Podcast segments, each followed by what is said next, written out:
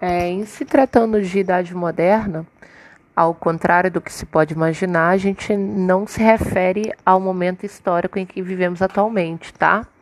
A Idade Moderna é um período da história ocidental que começou em 1453, no século XV, com a tomada de Constantinopla pelo Império Otomano e é, termina no ano de 1789, no século XVIII, com o início da Revolução Francesa. Como todos os períodos em que geralmente se divide a história para poder facilitar sua compreensão, é, a modernidade, como também é chamada, ela foi assim designada posteriormente com o intuito de ressaltar certos aspectos em detrimento de outros.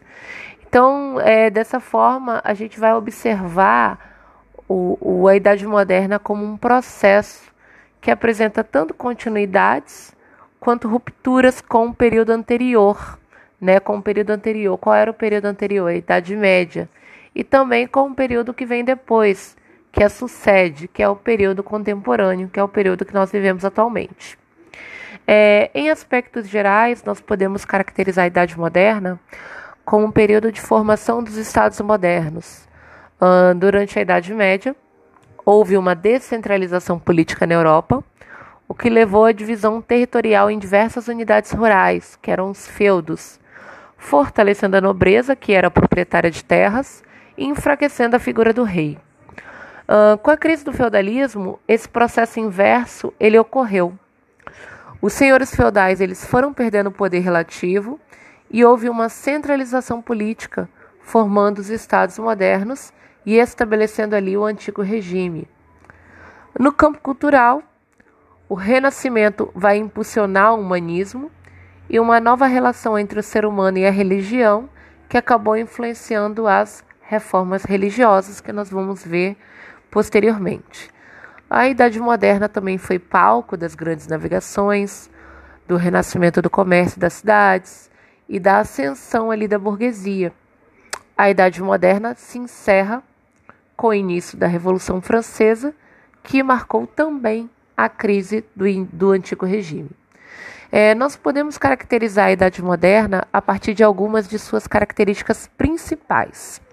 A primeira delas é o renascimento cultural, que nós já falamos na aula anterior. O que, que foi o renascimento cultural? Foi um movimento cultural que vigorou entre os séculos XIV e XVI e influenciou diversos aspectos da sociedade europeia, se constituindo como grande precursor ali da modernidade. Entre suas características, nós podemos mencionar, claro, né, o humanismo, o racionalismo, o desenvolvimento cultural e científico.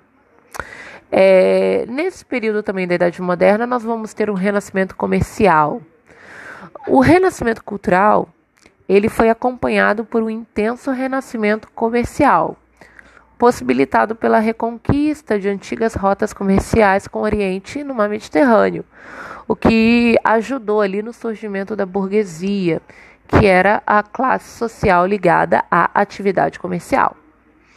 Nesse período, nós vamos ter também a centralização do poder político, com as revoltas camponesas e também com o renascimento comercial.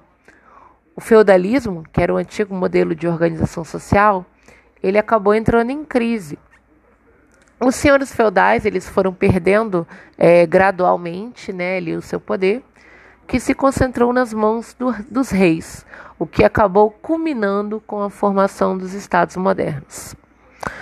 Outra característica é, da Idade Moderna foram as reformas religiosas. No aspecto religioso, a ascensão do humanismo, entre outros fatores, teve um impacto nas críticas à Igreja Católica que culminaram com a reforma protestante no século XVI. A Igreja Romana, por sua vez, né, a Igreja Católica, promoveu a contra-reforma para poder evitar perder o poder que havia acumulado durante a Idade Média. Nós vamos ter, nós vamos ter né, também a expansão marítima, ou seja, com a centralização política e a criação dos estados modernos, os reis eles passaram a financiar e incentivar grandes expedições marítimas que tinham por objetivo promover o comércio com a região né, das Índias. Depois essas expedições tiveram outros objetivos também, e acabaram culminando com o estabelecimento de colônias europeias no continente americano. E nós vamos ter também o colonialismo. Depois do estabelecimento das colônias na América, uh, os países europeus eles passaram a basear grande parte de sua economia na exploração colonial. Bom,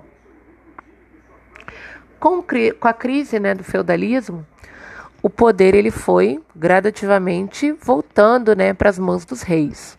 Além das revoltas camponesas que enfraqueceram os seus feudais, a ascensão da nova classe social da modernidade, a burguesia, contribuiu para o estabelecimento de governos centrais, né, que pudessem regular as atividades comerciais por extensos territórios. É, processos de formação do Estado moderno acabaram se iniciando ainda no século XIV em Portugal e no século XV em outros países, como Espanha, França e Inglaterra. Como se tratou de um processo, a formação dos Estados modernos não ocorreu de uma hora para outra, mas ela foi acontecendo através dos séculos. Então, nós podemos definir o Estado moderno, no período que ficou conhecido como Antigo Regime, a partir de algumas características gerais. Nós vamos ter aí nesse período o absolutismo, que era a centralização do poder político nas mãos de um rei, que era soberano, né, sobre todo o território nacional, e esse poder ele era justificado pela crença de que o rei ele era um representante de Deus entre os homens e cabia a ele, portanto, governar uma determinada região e, e também o seu povo. Outra característica que eu já falei era o mercantilismo, que foi o principal modelo econômico dos estados modernos. Embora cada nação né, o aplicasse com particularidades, é, nós podemos sintetizar né, o mercantilismo como um modelo econômico em que o Estado controlava a economia para poder expandir suas fronteiras comerciais. Buscava-se também a manutenção da balança comercial favorável, ou seja, um país ele deveria procurar exportar mais do que importar. Eles adotaram o protecionismo, é, que era uma prática que visava a imposição de barreiras para a entrada de produtos estrangeiros. Eles também adotaram o metalismo, que era a prática que visava acumular metais preciosos, como ouro e prata, conseguidos, né, claro, principalmente nas Américas, e a sociedade era uma sociedade estamental. É, a Idade Moderna e o Antigo Regime mantiveram ali a divisão da sociedade em estamentos, ou seja, em divisões determinadas pelo nascimento, que impediam a mobilidade social. Dessa forma, se você nascesse pobre nesse período, você ia morrer pobre. Se você nascesse numa família de, pessoa rica, de pessoas ricas, você também ia morrer numa família rica.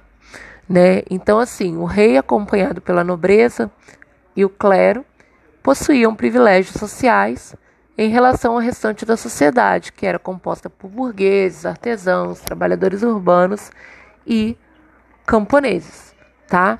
Então essas são as características uh, do período moderno, ok?